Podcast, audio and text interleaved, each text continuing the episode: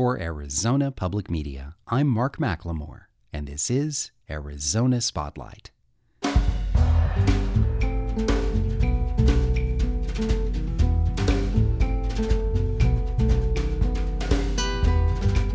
Coming up, take a closer look at how Tucsonans voted in the last local election. Find out about an educational collaboration that's promoting awareness of the Sonoran Desert's bee diversity. The 8990 trip continues in Utah as a daughter takes her 90 year old father north on U.S. Highway 89 to revisit the memories of a lifetime. And a preview of Tilly the Trickster, a new family musical at Live Theater Workshop. Those stories are next on Arizona Spotlight.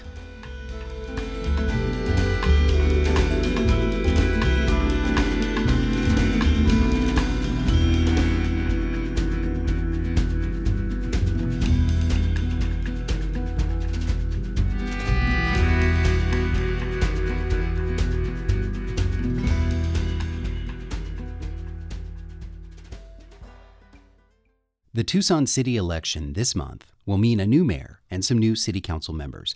It also meant Tucson isn't officially a sanctuary city for immigrants. The AZPM news team analyzed the election results by making a map of the city that reflects how residents voted. To explain, Nick O'Gara joins me now. Nick, tell us, what does this map show us about the mayoral election? The general results of the mayoral election were pretty clear early on. Uh, we had Democrat Regina Romero with almost 56%, independent Ed Ackerley with around 39%, and the Green Party's Mike Cease with about 4%. Um, but in the newsroom, we wanted to see how does that lay out over the city. And so when you look at the results, what shows up is this vertical line going through the city uh, that shows a really clear east and west divide. So west of this line, which happens to be Wilmot Road, uh, you, we see a lot of support for Romero.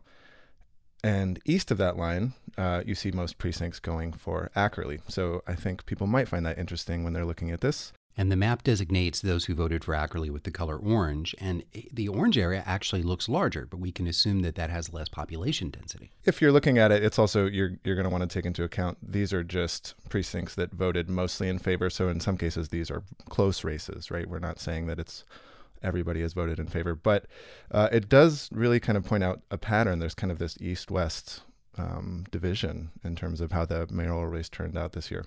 I know that you and Jake Steinberg worked on this map together, and I'd like to know where the data originated from. How did we get the statistics that were used to uh, create these maps? Yeah, we basically took geographic data, so in the form of precincts. We found that through the county and the city.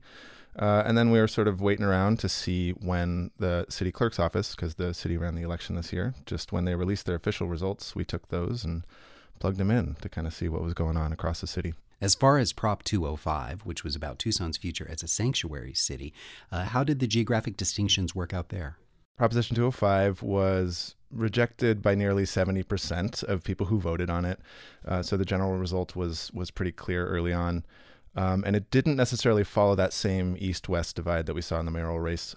But what you do see is for voter precincts that supported it, you see this kind of island uh, hovering over downtown and uh, the university area. So these are voter precincts that had more votes in favor, but they are surrounded again in the rest of the city by precincts that rejected the measure. Nick, what is something else that a user could gain from uh, looking at the data on this map? We've included some information about voter turnout, which might be interesting to some people. There was nearly 40% of registered voters cast a ballot, and that's just over 100,000 people. But if you look at it too, you see some sort of interesting patterns in voter turnout. There's definitely this sort of north south division happening. So once you start getting south of downtown, we see lower voter turnout. And this isn't sheer numbers, but this is sort of percent of people who are registered um, casting a ballot. And you also see a little bit stronger voter turnout going east. Well, thank you for looking over these numbers, Nick. Uh, where can our listeners find the map? You can find it on our news page. That's news.azpm.org. Uh, and you can also find it on uh, the Spotlight page as well. And that is at azpm.org. Thanks for your time and for doing the research on this.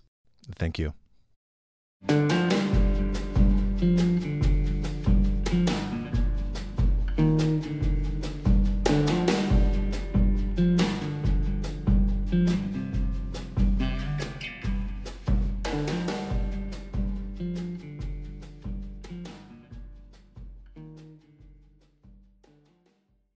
Bees are some of the most important creatures on our planet, usually characterized as being hardworking and busy, and the Sonoran Desert is home to more than 700 species. Local students have an opportunity to learn about this remarkable diversity as part of the Tucson Bee Collaborative, and they'll help with research designed to improve the students' skills in science, technology, engineering, and math.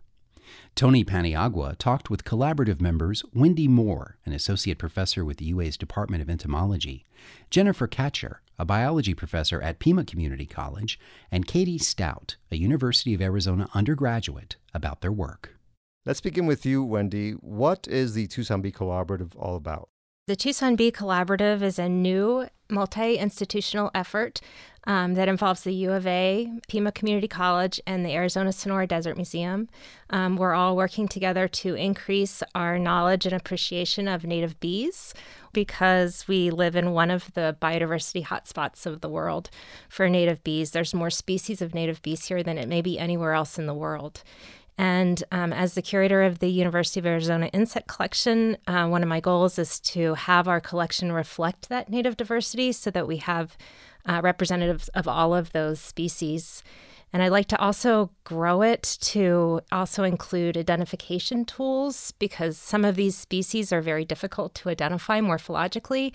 And by um, using part of the genome, which we call the DNA barcode region of the genome, we can use that unique signature of DNA to help us identify species if you could just explain it as easily as possible for those of us who are not scientists. Yeah, sure. Um, so basically, it's just focusing in on certain areas of the genome that are standardized among all animals or all plants, whatever it is you're barcoding.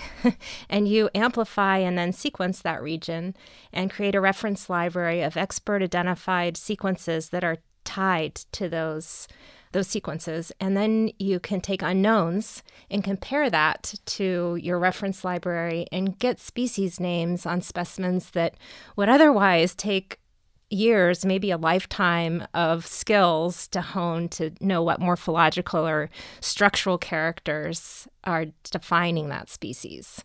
So it really puts the power of identification into the hands of anyone who knows these biotech skills. Jennifer, so you're with Pima Community College, and how did you become involved in this program with the University of Arizona and others? Well, I teach uh, introductory biology, and one of the skill sets we teach are some introductory biotechnology skills. And this process of DNA barcoding teaches some pretty useful skills. And I was looking for an authentic research experience for my students to engage in where they could use these skills. So I thought, who could really use some species identified through DNA barcoding? And I thought that entomologists probably would be a good bet because they often have a lot of species and not a lot of person power to identify them. Katie, you were a student at Pima Community College. When did you get involved in this organization or this group? I was in Jennifer's class back in 2017.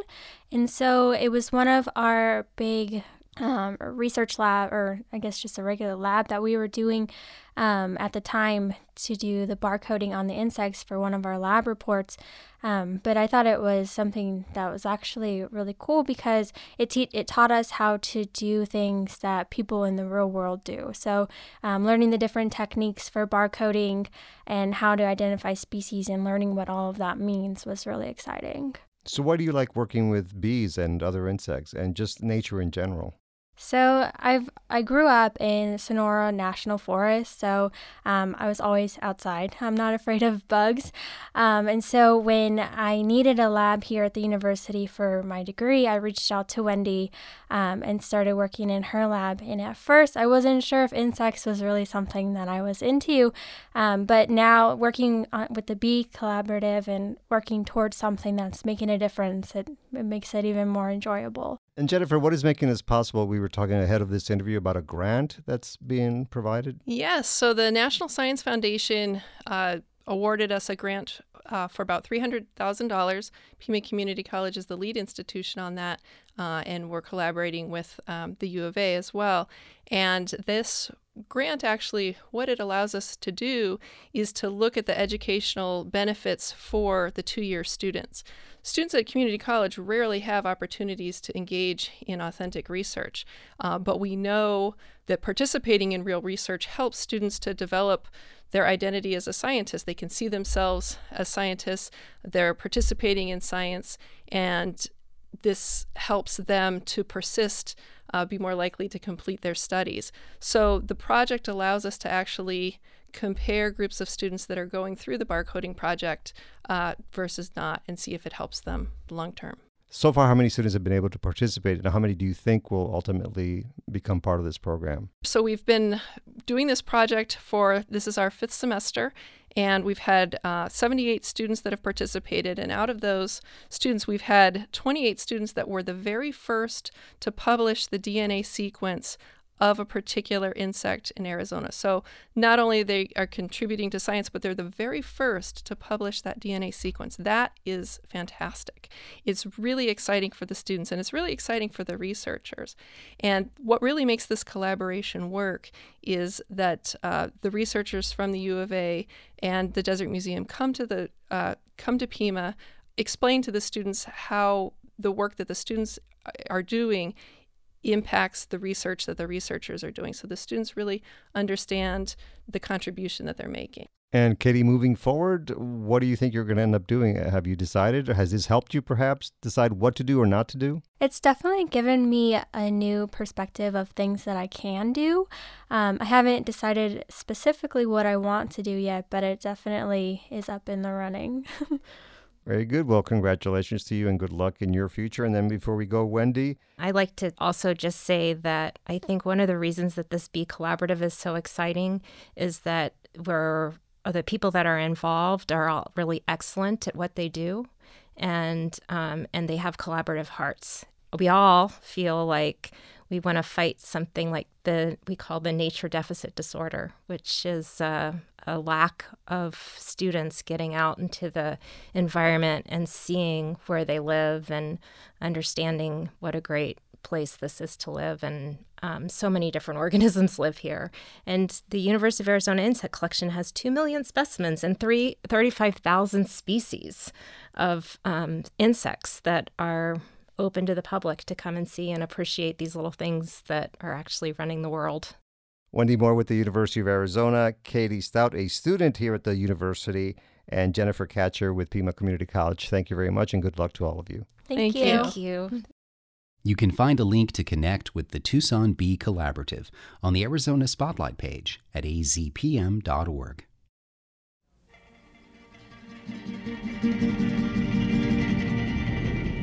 Have you ever been to Panguitch, Utah?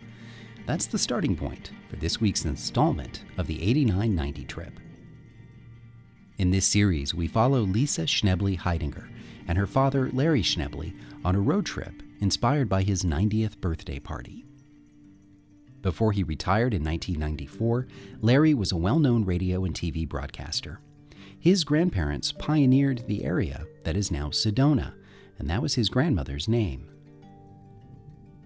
Larry said the only thing on his bucket list was to drive up U.S. Route 89 all the way to the Canadian border, revisiting many places that he's known since childhood. The journey would take the Schneblys more than 3,000 miles round trip, and for Larry, through almost 90 years of memories. US 8990 trip, day three, Dateline, Panguitch, Utah. Good morning on day three. Believe it or not, this isn't Larry's first breakfast at a Main Street cafe in Panguitch. That took place about 80 years ago.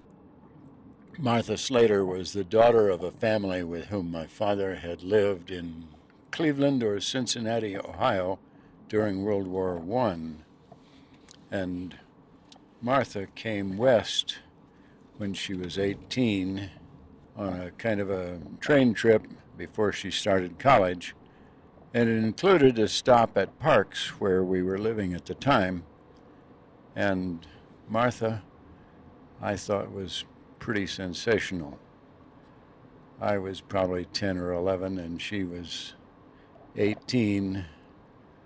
And the fact that we were to take her back up to Salt Lake City to get on board a train that would take her directly home was all in my favor because I got to travel Highway 89 again before I was a student at Wasatch Academy.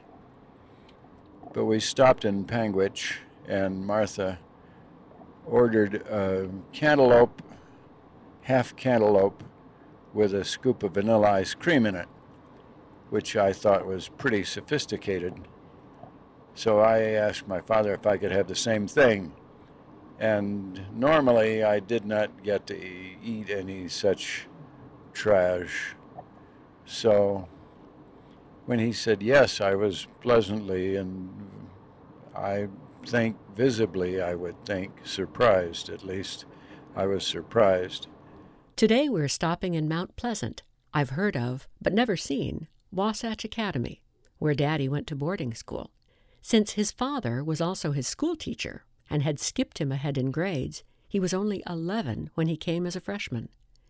We go to see his first dorm, which reminded him of his roommate. Billy Dixon was from Big Piney, Wyoming, and he had been here one year before, so he knew everything, and I didn't know anything. We visit the dining hall. Still big tables, but it's pretty unstructured compared to how it was back then. We had a table with 10 students and a faculty member, a senior person, sitting at the head. And that person was responsible for teaching good manners and saying the prayer to start each meal. Being here reminds Larry of getting his first allowance. Oh, the 50 cent allowance uh, was a lot of money, it seemed to me, because I'd never had an allowance before. 25 cents of it went to shipping laundry home in a suitcase sized box made of bakelite and she would send my laundry back to me. And with the remaining 25 cents, I would go to a movie and buy a 10 cent ice cream cone. And we could do both of those things and still save two or three cents at least out of each allowance. And I used that to buy my mom a Christmas present. After a pie and coffee lunch, we drive to Salt Lake City and are able to park at Temple Square. The golden statue of Moroni on top of the temple shines even brighter against a dull gray sky that's been raining off and on all day. Because so much of Arizona history includes Mormon history, it's fun to see Temple Square and some of the statues of the church founders.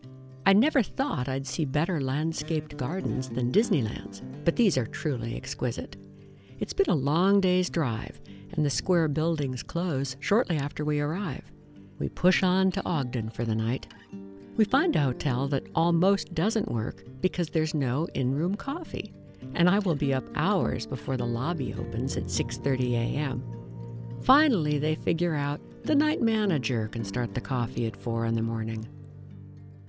All good. Good night.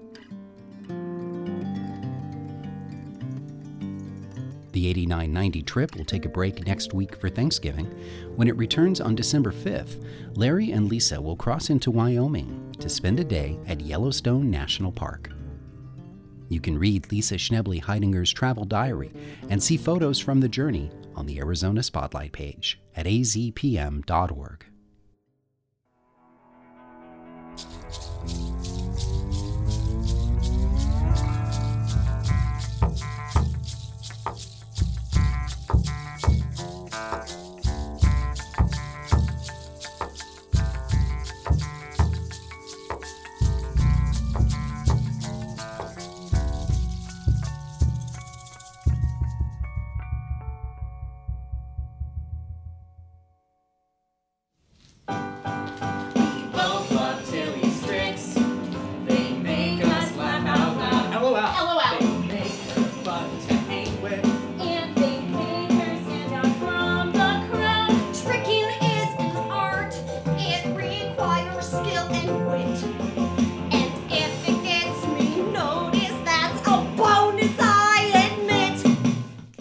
Molly Shannon became well known during her six seasons on NBC's Saturday Night Live. After leaving the show in 2001, she started a family and a new career as a children's book author. The musical, Tilly the Trickster, is based on Shannon's first book, and it's being staged this holiday season by the Live Theater Workshop in Tucson. I talked with lead actor Samantha Cormier and director Richard Gremmel about what makes a play a good candidate for the workshop's Family Theater series. Can you execute one of your excessively formidable pranks right now? Now, now, guys! A trickster can't be trickstering 24 7. Ah. A trickster cannot trickstulate on demand. Please. A trickster will trickstantiate when you least expect it. Drat. Really for a long time it's been a mission to have families be at the forefront of theater and have theater accessible for families. And live theater is just really doing a great job of making theater accessible to as many different kids as they can going into schools having shows at the theater for kids to come see and make it so that families have a, a chance to come see theater and, and experience it in a new way. Well, when you say make it accessible, some people may question whether that has a lot of artistic value. I mean, really, what's foremost on your mind when you talk about accessibility for all ages? putting a good product together, but having moments for each member of the family to sort of cling on to. I think having a show that has physicality for the kids who maybe don't see all or understand all the language that's happening, but see the physical nature of the theater. Um, having some language and jokes that are there for the kids who are starting to pick up on the language but aren't fully understanding the whole broad story yet and then having a great story for the parents and stuff to hang on to. And i think as the kids get older they sort of grow into each one of those parts. This show in particular has those elements but a lot of the shows that we're doing at live theater have those elements built in Samantha, welcome. It's nice to see you again. I Nice know that you. you. have been in several live theater workshop productions, both main stage and family theater. Do you make a difference between them? Is there something inherently different about your approach? Children love honesty in the character. They love to see things that they can relate to. And I do both. I, I play for the children, but I also play for the family too, like Richard was saying, bringing in the mom and the dad. I mean, we need to get them to the theater too. And then we want them to be entertained the whole hour as well, you know, not just be like, oh, another boring children's play. But there's moments where it's like, oh my goodness, that happens in our family. Oh, my daughter does that. I do that, you know, those, you know, little things. And where I'm doing children's theater, the energy is extreme. If I'm not sweating at the end of a rehearsal, I'm doing something wrong. You know, it's it's all energy. It's I'm acting with my fingertips, you know, when I'm doing children's theater and it's just so much fun to reach out to children, you know, seeing them and breaking that fourth wall and you know, and that's why I love live theater so much is because of the intimate space and Richard's a great director in the sense of how can we bring the audience into this to the storyline too and relate it. Okay, so now each of you tell me about Tilly the Trickster. Well, it really tells the story of a girl who just has a fun time playing tricks on everyone. And learning when she goes too far and learning a lesson. We're the worst parents in the world. Yes, we are. I knew we couldn't do this all along. You were right. We did the best we could. We weren't any good. Oh, where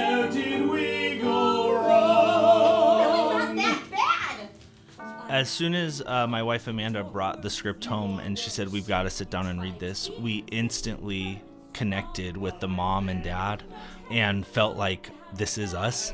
This is so relatable, I think, to, to parents because it's like that when you're asking your kid to put on their shoes for the hundredth time and the other kids you're trying to get cleaned up and ready for school and you're all trying to get out of the house in the morning. It's just all this chaos and you just have to think, man, this stinks. But then you really step back and look at it and go like well i wouldn't change it for anything. And i think this play has done a really great job of highlighting and really connecting with families and parents in that aspect. I think a lot of parents are going to come watch the show and go this is totally our family Well, Samantha, tell us something about your character. Who who is she?